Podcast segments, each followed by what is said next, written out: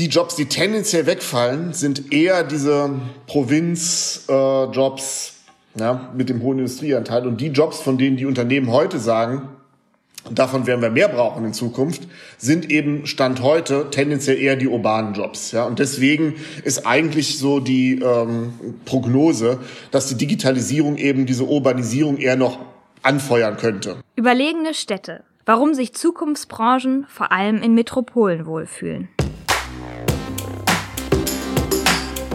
Urban Change, der Podcast für Stadt, Land und Zukunft. Heute im Urban Change Podcast zu Gast der Ökonom Jens Südekum. Herzlich willkommen zum Urban Change Podcast. Mein Name ist Katharina Heckendorf und in dieser Folge gehen wir der Frage nach, warum konzentriert sich das wirtschaftliche Leben in den Städten? Und das, obwohl viele von uns heute mit Laptop und Smartphone überall dort arbeiten könnten, wo es Internet gibt. Was könnte man tun, um diese Konzentration abzumildern? Diese Fragen diskutiere ich im ersten Teil dieses Podcasts mit dem Düsseldorfer Ökonom Jens Südekum. Im zweiten Teil geht Städteforscher Julian Petrin jenen Kräften nach, die das Digitale in den Städten anziehen und konzentrieren.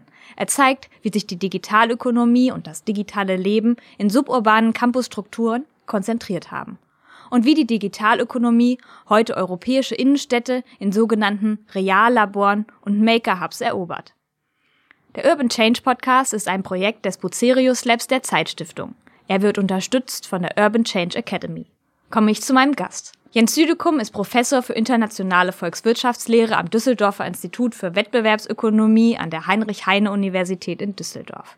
Er ist Vorsitzender des Ausschusses für Regionaltheorie und Politik beim Verein für Sozialpolitik und ist Mitglied des wissenschaftlichen Beirates des Bundesministeriums für Wirtschaft und Energie. Er gilt als Ökonom der Mächtigen, so nennt ihn zumindest die Frankfurter Allgemeine Zeitung.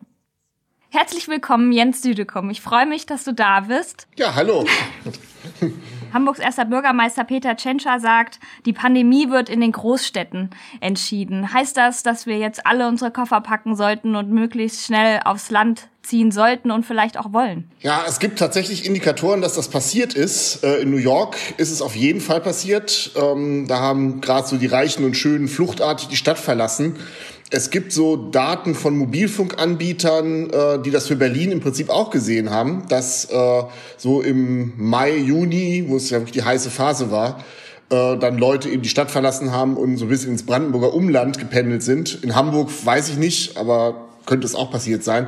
Gut, die Frage ist natürlich, ähm, ob das jetzt nur eine Momentaufnahme war oder ob das langfristig so sein wird. Das ist natürlich die große Frage. Genau, die Zeitstiftung hat eine Umfrage gemacht, die war repräsentativ und demnach sind so ungefähr ein Drittel der Leute haben im August noch gesagt, na ja, mit Corona hat sich der Wunsch nochmal verstärkt auch rauszuziehen.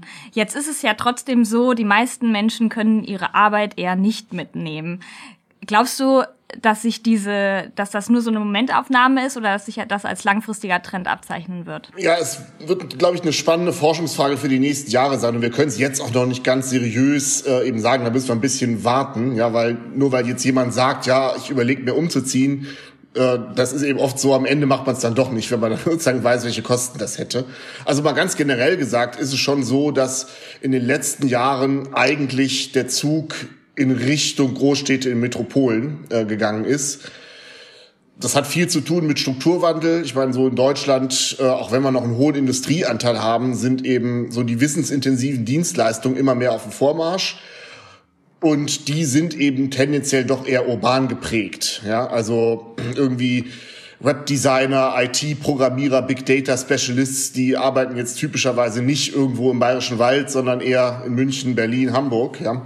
Und das ist schon so der Zug der Zeit und man sieht das auch sehr gut in den Arbeitsmarktdaten, dass gerade so die großen Ballungsräume immer mehr ähm, so Konzentration von top ausgebildeten Arbeitnehmerinnen und Arbeitnehmern und auch so den besten Firmen geworden sind. Ja, und ähm, das ist jetzt eher natürlich problematisch und schwierig für die Provinz. Ja, ähm, klar, jetzt kann man sagen, durch Corona sind jetzt auch Aspekte genau in die andere Richtung gekommen. Also ein bisschen die Angst vor Dichte und Nähe und ja auch die Möglichkeit durch äh, Homeoffice einfach zu sagen, ich muss ja nicht unbedingt in Berlin Mitte wohnen, ja, ich kann ja auch irgendwo anders wohnen und vielleicht einmal die Woche ins Büro pendeln oder so etwas.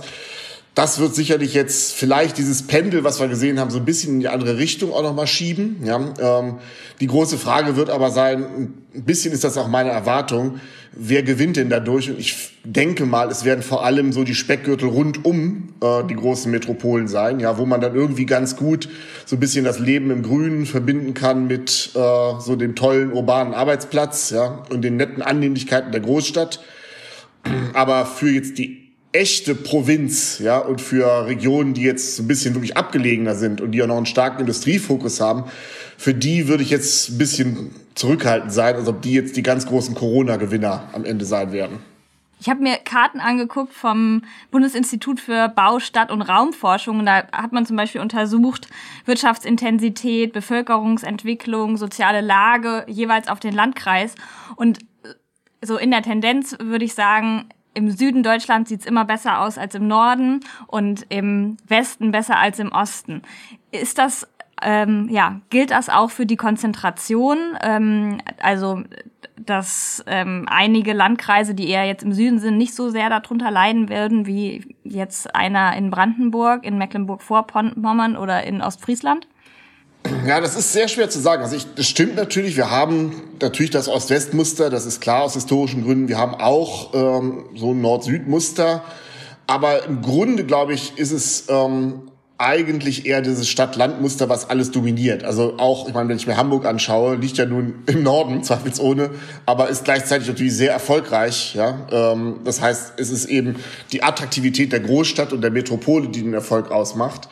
Und ähm, im Süden haben wir natürlich dann auch entsprechend München, Stuttgart, ja, ähm, haben dann eben auch erfolgreiche ländliche Regionen in der Nähe zu Großstädten, aber auch im Norden gibt es extrem erfolgreiche ähm, eher ländlich geprägte Regionen. Ja, die deutsche Wirtschaftsgeografie, die ist sehr vielschichtig. Also da gibt es nicht so dieses eine dominierende Muster, sondern ähm, da gibt es schon sehr große Spezifika, dass man eben sagen kann, weil Deutschland diesen großen Industriefokus noch hat, ja, gibt es so abgelegene Regionen, von denen man noch nie so richtig gehört hat. Und da sind extrem erfolgreiche Mittelständler und äh, Firmen, die den lokalen Arbeitsmarkt total prägen. Also mein Lieblingsbeispiel ist immer Fechter. Ja, da hat noch nie, also viele werden wahrscheinlich noch nie da gewesen sein. Und die die besten Firmen von Fechter äh, wird man auch nicht so auf dem Schirm haben und kennen. Ja.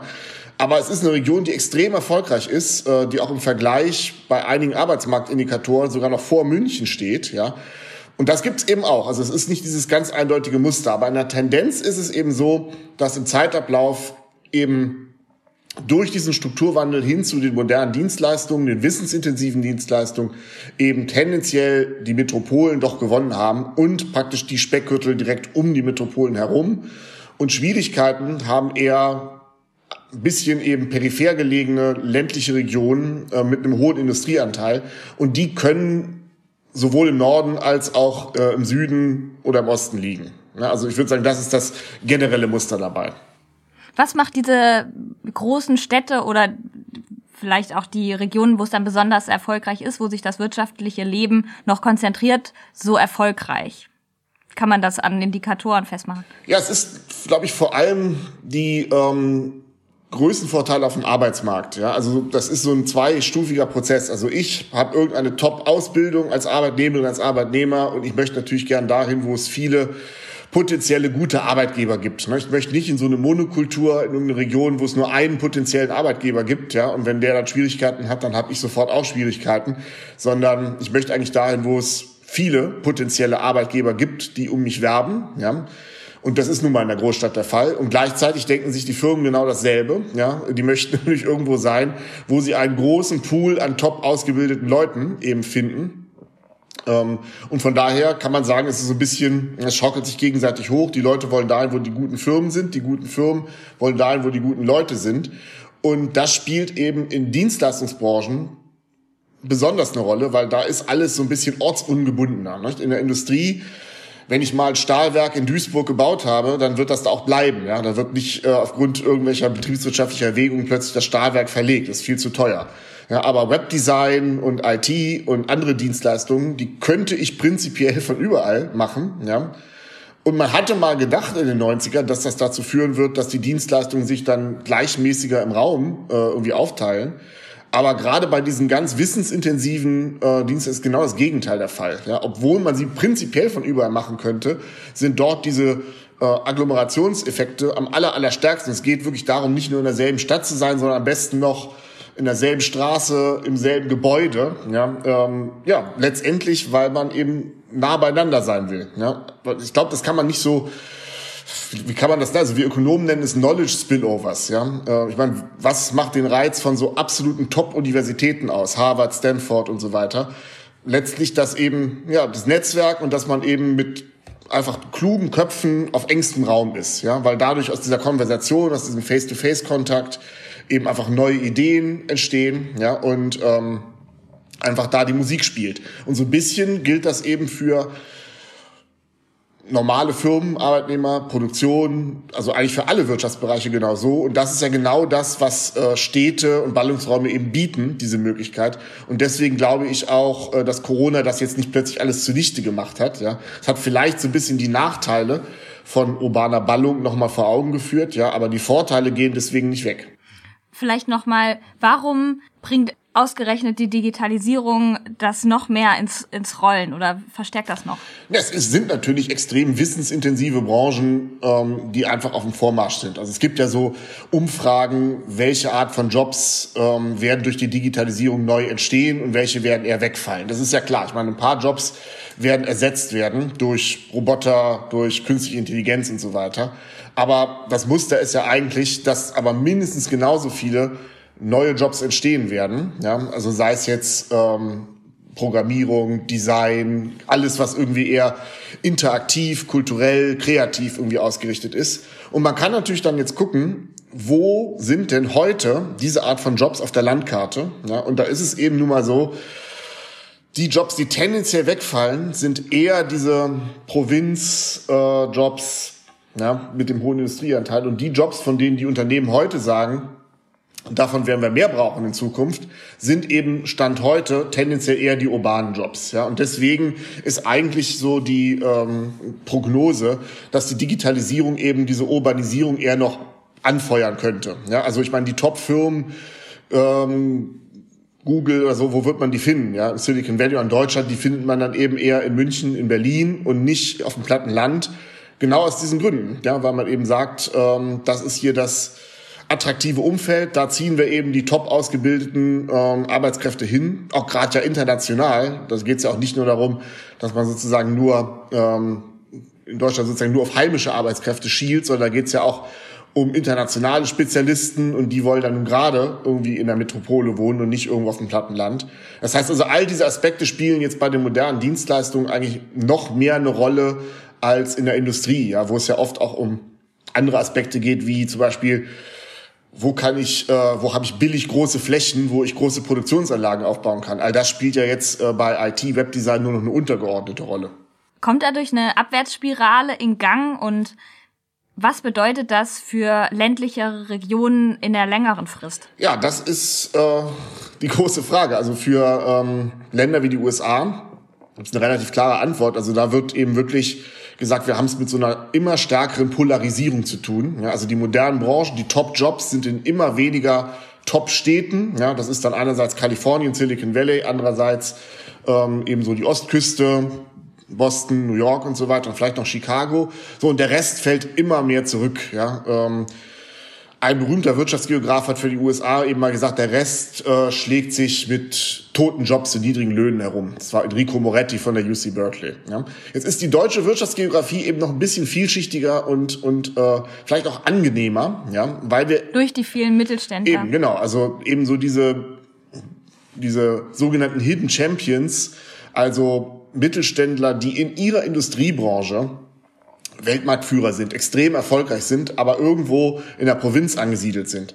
Sowas wird man in den USA kaum finden. Ja, das hat historische Gründe, hat auch viel so mit der deutschen Teilung und Wiedervereinigung zu tun. Ja, aber das ist schon ein Spezifikum der deutschen Wirtschaftsgeografie. Und ich glaube, das ist auch ein Grund, warum uns bestimmte politische Phänomene in Deutschland bislang noch ein bisschen erspart geblieben sind. Ja. Also zum Beispiel die extreme Spaltung, die es in den USA gibt. Genau. Also ich meine, man kann sagen, Donald Trump ist, wenn man so will, ein Produkt genau dieser räumlichen Spaltung. Ich meine, wenn man guckt, wo wurde Donald Trump gewählt, der wurde ja nicht äh, in Kalifornien und ähm, in den erfolgreichen Städten der Ostküste gewählt, wo die Top-Jobs sind, sondern der wurde eben in den Regionen im Mittleren Westen gewählt, die so abgestiegen sind von ihrem wirtschaftlichen Status und in diesen abgehängten Regionen, wo wirtschaftlich wenig los ist. Deswegen ist er Präsident geworden, weil die deutsche Wirtschaftsgeografie eben so ein bisschen ausgeglichener ist ähm, haben wir auch, glaube ich, jetzt noch nicht, zumindest in Westdeutschland, ja, ähm, dann eben diesen Aufschwung des Populismus auch in dem Maß noch nicht gesehen. Ne? In England ist es genau ähnlich. Ja? Also wenn man guckt, wer für den Brexit gestimmt hat. Also das heißt, die deutsche Wirtschaftsgeografie. Ja, die ländlichen Regionen beim Brexit. Genau, richtig. Mhm. Ne? Also Nordengland, äh, die abgestiegenen Industrieregionen, die eher ländlichen Regionen. In London, also hätte man nur in London über den Brexit abgestimmt, dann hätte es, glaube ich, hätten, glaube ich, 70 Prozent oder so dagegen gestimmt, gegen den Brexit. Ja? Also daran sieht man praktisch die politischen Implikationen von räumlichen Wirtschaftsstrukturen. Und naja, also jetzt auf Deutschland zurück. Ähm, die große Frage ist eben, wie geht's mit diesem Wirtschaftsmodell so weiter? Also der Status quo ist eben noch äh, freundlicher. Ja? Ähm, wir haben eben eine dezentrale Wirtschaftsstruktur mit eben diesen extrem erfolgreichen Mittelständern und dem hohen Industrieanteil.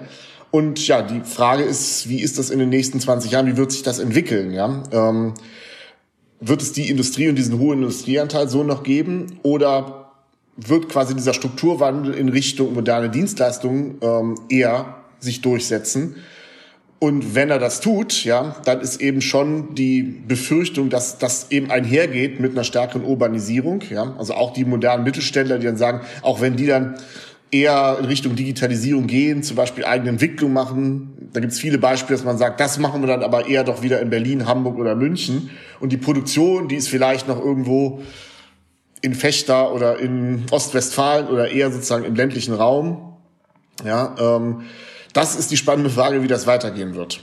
Die Frage ist, finde ich, so ein bisschen, ob man es schaffen kann, du formulierst das auch so, ob man die Jobs ähm, weiterhin in der Fläche halten kann oder ob sie sich zunehmend immer mehr konzentrieren. Ob eben dieses, diese gute Struktur, die wir in Deutschland haben, erhalten werden kann. Gibt es Möglichkeiten, um das auch zu steuern politisch und äh, wirtschaftspolitisch?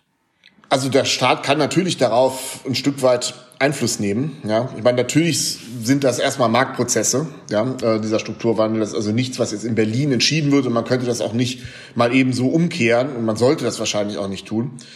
Ich denke mal, das Allerwichtigste ist zunächst erstmal, dass man ähm, die Wirtschaftspolitik so ausrichtet, dass alle Regionen im Prinzip erstmal gute Startbedingungen haben, so würde ich es mal sagen.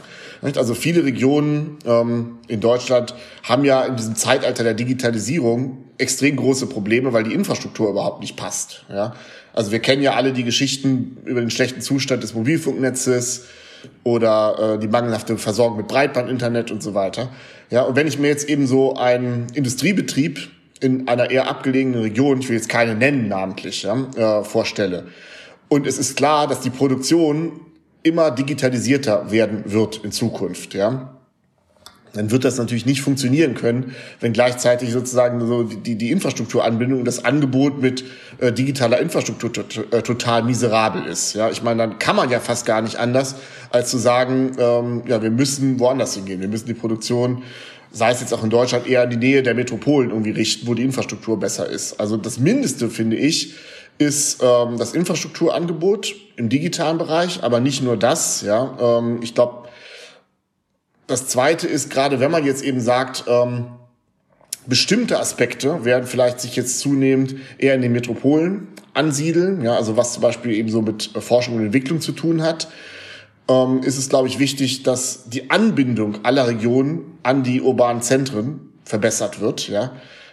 Dass man eben sagt, naja, wenn Produktion irgendwo stattfindet im eher ländlichen Raum und gleichzeitig hat man Forschung und Entwicklung eher in der Großstadt, da muss ja ein Austausch bestehen, ja, und das heißt, da muss man relativ schnell auch von A nach B kommen. Das gleiche beim Thema Homeoffice, ja, also wenn man jetzt irgendwie sagt Homeoffice und ich ziehe irgendwie in Speckgürtel, dann wird das ja noch relativ einfach möglich sein. Aber wenn man jetzt sagt, man will Homeoffice nutzen und will wirklich auch weiter rausziehen, ja, dann wird das nicht gehen, wenn es dann irgendwo im Grünen, wo ich gern wohnen würde, kein Internet gibt und wenn es irgendwie ewig dauert, äh, zum Büro in die Großstadt anzupendeln. Ne? Also all das sind so diese Infrastruktur. Ähm, Anforderungen. Das würde ich sagen, ist das Mindeste, was der Staat tun muss, auf jeden Fall. Und wie ist es mit Bildung? Also gerade wenn man sich so Teilhabe anguckt, sieht, sieht man, denke ich, dass, ähm, ja, dass der Zugang zu Kultur nicht besonders gut ist, dass es aber auch teilweise der Zugang zu Schulen nicht so super ist. Also die ähm, Quoten der Schülerinnen und Schüler, die aufs Gymnasium gehen, ist auf dem Land eher niedriger als in der Stadt, also hat wahrscheinlich verschiedene Ursachen, aber ich würde denken, äh, da also man muss ja die Leute auch da halten und mit Bildung würde ich denken, könnte das ja funktionieren, dass die, die jungen Leute dann auch das Gefühl haben, sie müssen jetzt nicht weg oder ihre Eltern. Nee, absolut. Also das ist, würde ich sagen, ist der dritte Aspekt. Ähm, und wenn man so mit Lokalpolitikern aus der deutschen Provinz redet, was ich äh, letztes Jahr in so einer langen, breiteren Interviewstudie zum Beispiel getan habe, dann sind eigentlich immer dieselben drei Stichworte, die da fallen. Digitale Infrastruktur, Verkehrsinfrastruktur, Anbindung und drittens, ich nenne es jetzt mal Wissensinfrastruktur. Also genau, was du sagst, ist Bildungsangebot was aus vielerlei Gründen wichtig ist. Also zum einen ist es tatsächlich so, ich meine, ähm, wenn ich hier so der, der, der Hamburger oder Berliner High Potential bin und ich würde jetzt eigentlich gerne eher ins Grüne rausziehen, ähm, zum Beispiel auch, weil es da für meine Familie, meine Kinder irgendwie netter ist, dann werde ich das natürlich auch nicht tun, wenn das Bildungsangebot vor Ort total miserabel ist. Also die Schulen, die Schulqualität muss stimmen, die Kinderbetreuung muss stimmen, aber nicht nur das, also Wissensinfrastruktur würde ich jetzt mal auch noch breiter fassen, ähm, auch dann im nachschulischen Bereich, ja, im Hochschulenbereich gibt es auch sehr gute Gründe, dass man da auf Dezentralität setzt. Ähm, denn es ist ja eben so, zum Beispiel Fachhochschulen, ja, ähm, wenn man da sagt, man hat da ein gutes Angebot an Fachhochschulen auch im ländlichen Raum, ja, dann ist das aus vielerlei Gründen gut. Aber vor allem geht es eben darum, dass ähm, da dann einfach auch neue Technologien und neues Wissen tatsächlich in die Breite auch diffundieren kann, wenn eben zum Beispiel Fachhochschulen eng kooperieren mit ähm, lokalen Industriebetrieben, mit der lokalen Wirtschaft, ja. Das heißt, diese Fachhochschulen, die müssen jetzt nicht unbedingt Spitzenforschung betreiben oder das Rad neu erfinden. Das ist auch extrem schwer. Das wird jetzt typischerweise nicht gelingen, ja. Aber die spielen eine enorm wichtige Rolle, wenn es darum geht, einfach bestehendes Wissen und existierende Technologien, gerade im digitalen Bereich, überhaupt sozusagen in die Breite zu bringen, in die Anwendung zu bringen, ja. Und deswegen ist das für mich auch so ein Be Begriff Wissensinfrastruktur, der genauso wichtig ist wie Verkehrsinfrastruktur und einfach die digitale Infrastruktur. Und ich finde, Deutschland hat da insofern wieder einen Vorteil, ja, weil Deutschland ist jetzt ja von der Fläche noch ein relativ kleines und dicht besiedeltes Land, ja, wieder im Vergleich zu den USA. Es gibt so Statistiken, dass man sagt, ähm, jeder, also 99 Prozent der Bevölkerung können ein Mittelzentrum, also eine halbwegs große Stadt, ja, ähm, in 20 Minuten erreichen mit dem Auto. Ja, das ist in den USA ja auf keinen Fall so. Das heißt aber, wenn man auf diese Mittelzentren geht, da hat man dann eben auch die Chance, dass man überall mehr oder weniger eine wirklich funktionierende Infrastruktur aufbaut in diesen verschiedenen Bereichen, ja, und darüber dann eben auch mehr oder weniger flächendeckend dieses Angebot dann eben auch überall hinbringt, ja. Und ich glaube, dieses Potenzial, was Deutschland dann eben aufgrund seiner Geografie hat, ja, das sollte man dann eben auch nutzen. Mhm. Die Städte werden immer voller, die Mieten immer höher. Wenn man das Ganze jetzt mal noch radikaler denkt, könnte man ja sagen, naja, eigentlich könnte man es ja schaffen, dass die Leute aus der Großstadt wegziehen und ihre Jobs mitnehmen. Bei vielen Leuten reicht Laptop und Smartphone ähm, zum Arbeiten. Könnte man das noch weiter fördern? Also erstens glaube ich, das passiert jetzt, das ist eben eine Folge von Corona, dass das in vielen Branchen ähm, tatsächlich jetzt so passieren wird. Also wenn man sich so umhört, ich bin ja nun aus Düsseldorf, ja, das ist sozusagen die Metropole für Anwaltskanzleien, Wirtschaftsprüfungsgesellschaften, Unternehmensberatungen und so. Und was man so hört, ist, dass viele der Beschäftigten eben genau das jetzt machen. Sie eben sagen, naja, also hier aus familiären Gründen, ja, möchte ich gerne hier ein Haus mit Garten und so weiter. In Düsseldorf unbezahlbar, aber im Speckgürtel, in Mettmann, Wuppertal, Krefeld, da geht das eben schon. Ja, da kann man sich das besser leisten. Da ziehe ich doch dahin, arbeite von zu Hause mit dem Laptop und äh, pendel dann eben ein, zwei Tage in die Ste ins Büro, ja, um zu arbeiten. Die Büros, die sagen natürlich wunderbar, ähm, das gibt uns nämlich die Möglichkeit, unsere Büroflächen schön zu reduzieren, ja, und Kosten zu sparen. Insofern ist das so ein bisschen eben wieder, wie sagt das Pendel gegen die Großstädte. Aber ich glaube eben, wie gesagt, das ist etwas, wovon eigentlich nur ausschließlich die Speckgürtel profitieren. Ja? Ähm, und nicht so sehr jetzt eben wirklich weiter abgelegene Regionen, weil ich meine, es ist jetzt auch schwer zu sehen, wenn man dann für die Anfahrt ins Büro drei Stunden braucht, ähm, dann ist das irgendwie auch nicht praktikabel. Ja? Also ich glaube, das ist jetzt nicht so dieses Homeoffice ähm, und ich verknüpfe irgendwie das Leben im Grünen mit einem urbanen Arbeitsplatz, das wird jetzt quasi seine Grenzen haben, wie weit das räumlich ausstrahlt. Ja. Je besser die Verkehrsanbindung ist, desto einfacher geht das natürlich. Ja. Gibt es auch schöne Beispiele, wenn dann ähm, die ECE-Anbindung stimmt. Ja, es gibt ja diese berühmte Stadt Montabaur, die es tatsächlich geschafft hat, einen ICE-Bahnhof direkt auf der Schnellspurstrecke zwischen Frankfurt und Köln äh, zu haben. Ja. Also da geht das dann plötzlich, weil man da von dort eben nur 45 Minuten unterwegs ist. Aber das ist natürlich nicht eine Option für jeden und für alle. Ich komme ja aus der Nähe von Kassel und da ist Kassel-Wilhelmshöhe, das kommt mir ein bisschen ähnlich vor. Genau, genau. Also, aber ich, das heißt also, ich würde jetzt nicht zu große Hoffnungen irgendwie ähm, in diese Logik gehen, ah, Corona, jetzt wollen wir alle Homeoffice machen und das ist jetzt das Ende der Großstadt und die große Chance für die Provinz. Also für mich ist das eher die Chance für die Speckgürtel. Ja? Und vor allem ist es ja auch so, also wenn die Perspektive für den ländlichen Raum dann nur in Anführungsstrichen daraus bestünde, dass dort Leute wohnen, die aber eigentlich ihre Arbeitsplätze in der Innenstadt, äh, in der Großstadt haben. Ja, klar, ist besser als nichts. Eine Keimzelle für Wertschöpfung ähm, entsteht dadurch nicht. Also es ist aus meiner Sicht jetzt keine Perspektive, gerade für diese momentan noch sehr erfolgreichen, eher abgelegenen deutschen Industrieregionen, ja, also die ja wirklich Produktion und Wertschöpfung haben. Ich glaube, für die wäre es jetzt eine ziemlich unbefriedigende Perspektive, zu sagen, ja, wir machen es jetzt hier nett, damit hier ähm, Hamburger, äh, also erfolgreiche Hamburger Familien ins Grüne ziehen, aber dann irgendwie immer zur Arbeit nach, nach Hamburg anpendeln. Also da müssen wir, glaube ich, noch mehr, äh, noch mehr Ideen entwickeln.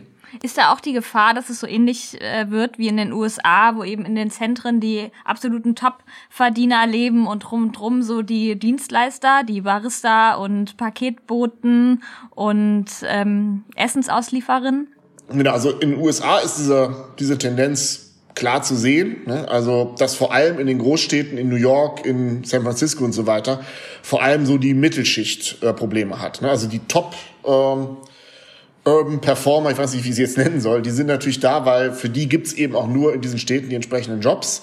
Und dann eben, genau wie du sagst, eher so dieses eher schlecht bezahlte ähm, Dienstleistungssegment drumherum. Aber die Mitte, die fällt ihm so ein bisschen weg. Wiederum, also wir haben uns das angeguckt, ob das nun in Deutschland genauso ist und ähm, es ist deutlich schwächer ausgeprägt, ja, dieses Muster. Also äh, wir haben das noch nicht so, aber noch, ja. Das heißt, wenn eben der Zug der Zeit eben, wie ich es gesagt habe, eher in Richtung wissensintensive Dienstleistungsbranchen, Digitalisierung und das eben eher urban geht, dann kann es eben durchaus sein, dass dann eben solche Trends dann sich eben auch in Deutschland verfestigen. Genau. Mhm. Okay. Und dann jetzt kommt meine letzte Frage. Du bist ja auch Mitglied im wissenschaftlichen Beirat beim Bundeswirtschaftsministerium. Und was würdest du jetzt ähm, Peter Altmaier raten, um diese, dieses Gleichgewicht, was wir in Deutschland bislang noch haben, durch die wirtschaftliche Stärke auch in der Fläche zu erhalten? Also ich glaube, das Wichtigste und Erste ist eben diese flächendeckende Infrastrukturbereitstellung. Das heißt dann eben, dass jeder im Prinzip erstmal die Chance hat, dass sich dort etwas entwickelt. Ja? Wir haben ja diese Diskussion, braucht man jetzt 5G an jeder Milchkanne? Ne? Also 5G, diesen letzten, neuesten Mobilfunkstandard. Ja? Und natürlich kann man jetzt irgendwie sagen, wozu muss ich jetzt irgendwie ähm, in Mecklenburg-Vorpommern, wo kein Mensch wohnt, warum muss da 5G sein? Ja? Äh, wenn das dann am Ende vielleicht nur dazu genutzt wird, dass ein paar Leute dann abends damit Videos gucken. Ja, aber ich finde, so darf man nicht denken. Dann kommt vielleicht eine Gigafactory, die da aufgemacht wird. Richtig, genau. Also das heißt, indem man diese Infrastruktur bereitstellt, ist zumindest eben überall das Potenzial da, dass dort eben etwas entsteht. Und das kann man ja auch nicht planen, was in 10, 12, 15 Jahren irgendwie sein wird. Ja, aber die Infrastruktur, die digitale Infrastruktur muss stimmen. Genauso eben die Verkehrsinfrastruktur, die Wissensinfrastruktur. Da würde ich eben sagen, man sollte dieses dezentrale Netz an Fachhochschulen ähm, eben ausbauen und da vor allem eben auch auf diese Mittel- und Oberzentren gehen. Also das würde ich sagen, ist das allererste und wichtigste. Ähm, und darüber hinaus ist es natürlich schon so, wir müssen uns Gedanken machen, ähm, das Industriemodell, das Deutschland eben noch hat, ja, ähm, hat enorme Vorteile gebracht ähm, und ich glaube, es gibt gute Gründe, dass man eben auch versucht, das ähm, zu halten, aber es muss natürlich sich transformieren und es muss wettbewerbsfähig bleiben. Ja, also wenn ich mir jetzt überlege, Deutschland war ja sozusagen die Autonation über viele Jahrzehnte, glaube ich, es gibt gute Gründe, dass man sagt, äh, Deutschland sollte das im Prinzip auch bleiben, ja, äh, aber eben die Autos des 21. Jahrhunderts bauen. Also der Staat sollte jetzt nicht versuchen, strukturkonservierende Subventionen zu bezahlen. Äh, Prämien für Diesel und so. Prämien für Diesel, ja, um eben für ein paar Jahre dann noch die Arbeitsplätze zu halten. Das wird sich nicht rausgehen, die Rechnung, ja. Aber wenn man jetzt sagt, wir versuchen, ähm, die Förderung so auszurichten, dass wirklich die neuesten Geschäftsmodelle, sei es im Bereich Antriebsform, ja, also das Auto der Zukunft, wenn das jetzt quasi äh, in Deutschland weiterhin gebaut wird, dann kann das eben sein, dass auch dieses Industriemodell, diese ganzen Zulieferer, viele der Hidden Champions sind Autozulieferer, wenn die auch entsprechend ihr Geschäftsmodell umbauen können, dass dann eben auch genau dieses Spezifikum der deutschen Wirtschaftsstruktur diese dezentrale Struktur, dass die erhalten bleibt. Ja? Und ich glaube, ähm, das würde sich auch politisch auszahlen als Versicherung gegen populistische Tendenzen. Mhm. Und davon hätten wir, denke ich, alle was. Jens Südekom, vielen Dank, dass du bei uns im Podcast warst. Sehr gerne, vielen Dank. Nun lassen Sie sich von Julian Petrin inspirieren. Er nimmt uns mit auf einen Kurzausflug durch die neuen urbanen Hotspots der Digital- und Kreativökonomie, die zeigen, wie sehr das Digitale bislang die Städte braucht.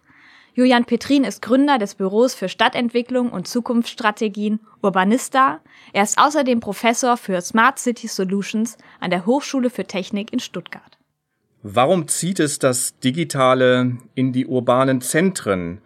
Auch dazu will ich heute ein kleines Spotlight geben, also zwei kurze Gedanken zu dieser Fragestellung. Ähm, erstmal muss man sagen, es war nicht immer so, dass das Digitale in die Städte gezogen ist. Gerade zu Beginn dessen, was wir als digitale Revolution beschreiben, also in den 60er, 70er Jahren, waren es teilweise auch suburbane Strukturen, also Strukturen außerhalb der Zentren, in denen sich die Digitalökonomie formiert hat. Ein Beispiel ist der Stanford Technology Park, eine suburbane Technologiezone rund um die Universität Stanford gegründet als Technologiepark, wie man ihn in den 70er Jahren auch an anderen Orten hatte. Und hier, sagen manche, ist eigentlich der Nukleus des Silicon Valley gelegt worden, also jener großen Ansammlung von Digitalunternehmen, die bis heute eigentlich unsere Digitalökonomie prägt. Auch das ist eine originär nicht wirklich urbane Struktur. Wir haben hier große parkartige Firmensitze mit einzelstehenden großen Firmengebäuden. Es sieht eigentlich aus wie in so einem Bürogewerbegebiet und mittendrin lag das Palo Alto Research Center eines der Zentren, in denen ganz, ganz viele der Digitalinnovationen erfunden wurden, die heute unsere Arbeit mit dem Computer prägen, vom Ethernet bis zur grafischen Benutzeroberfläche. Auch das war eigentlich eine suburbane Struktur. Tatsächlich ist es aber so, dass heute ein neuer Typ von Digital-Hotspot oder Digital-Hub, wie man es dann auch manchmal nennt, in den Städten entsteht und diese alten Strukturen längst abgelöst hat. Mit der Renaissance der Städte, die in, ab den 2000er Jahren erst in der Wissenschaft und dann in der Praxis beobachtet wurde, also dass die Wissensökonomie als neuer Motor eine Rückkehr der Talente und des Wissens, auch der Wissensökonomie in die Städte befördert hat, mit dieser Renaissance sind auch ganz neue Start-up-Strukturen in den Städten entstanden, schon zur New Economy-Zeit, aber heute auch ganz, ganz massiv in Form von sogenannten Start-up-Campussen, also Campusstrukturen, die innerstädtisch angesiedelt sind, die teilweise alte urbane Strukturen umnutzen, wie die große NSDM-Werft in den Niederlanden, in Amsterdam, eines der interessantesten Start-up-Gebiete in einer ehemaligen Industriezone mitten in Amsterdam. Oder das wunderbare Campus Maria Projekt in Helsinki, wo in einem ehemaligen Krankenhaus nach eigenem Bekunden das europäische Silicon Valley entstehen soll. Auch in Deutschland gibt es diese Strukturen. Ob in Hamburg mit dem Projekt Hammer Brooklyn oder in München, wo die Technische Universität mit ihrem Technologieförderungsableger Unternehmertum das Munich Urban Collab gründet. Ein Startup-Center für Smart City-Lösungen, in denen neue Unternehmen sich formieren sollen, in denen die Old Economy mit Gründerinnen zusammenkommt und wie in einem Labor mitten in der Stadt neue Sachen erprobt werden sollen. Man könnte abschließend sagen, dass diese beiden Modelle, die es gibt, das Suburbane und das Zentrale, eigentlich auch zwei Reifegrade der Digitalökonomie spiegeln. Früher waren es eben die Universitäten und Institutionen, die überhaupt erst die Samenkörner für die Digitalökonomie gelegt haben in diesen Technologieparks. Und heute haben wir eine kritische Masse, dass sich in den Städten tatsächlich die Konzentrationsbewegungen ergeben, die wir heute alle kennen. Was heißt denn das nun für kleinere Städte und für ländlichere Räume, die nicht diese kritische Masse haben, die die Metropolen haben? Ich denke, hier muss sehr stark die öffentliche Hand mit ins Spiel. Es nützt nichts, dass man versucht, Technologieparks wie in den 70ern auszuweisen. Das hat man noch bis in die 90er hinein gemacht. Man muss auf die Menschen setzen. Man muss Menschen aus den großen Metropolen anlocken und ihnen das Ökosystem, ein Stück weit das soziale Milieu auch bereiten, dass sie anlockt erst einmal, das wie ein Nährboden ist. Und dann braucht es vielleicht einen kommunalen Coworking Space, weil er sich vielleicht privat in so einer kleineren und mittleren Stadt wegen der kritischen, geringeren kritischen Masse nicht rechnet. Und es braucht Unterstützung für diese Strukturen dann haben auch die kleineren und ländlichen Räume eine Chance. Dankeschön, Julian. Liebe Zuhörerinnen und Zuhörer, schön, dass Sie dabei waren. Weitere Folgen des Urban Change Podcasts finden Sie überall dort, wo es Podcasts gibt. Wenn es Ihnen gefallen hat, können Sie uns gern abonnieren und uns weiterempfehlen. Bis zum nächsten Mal, machen Sie es gut.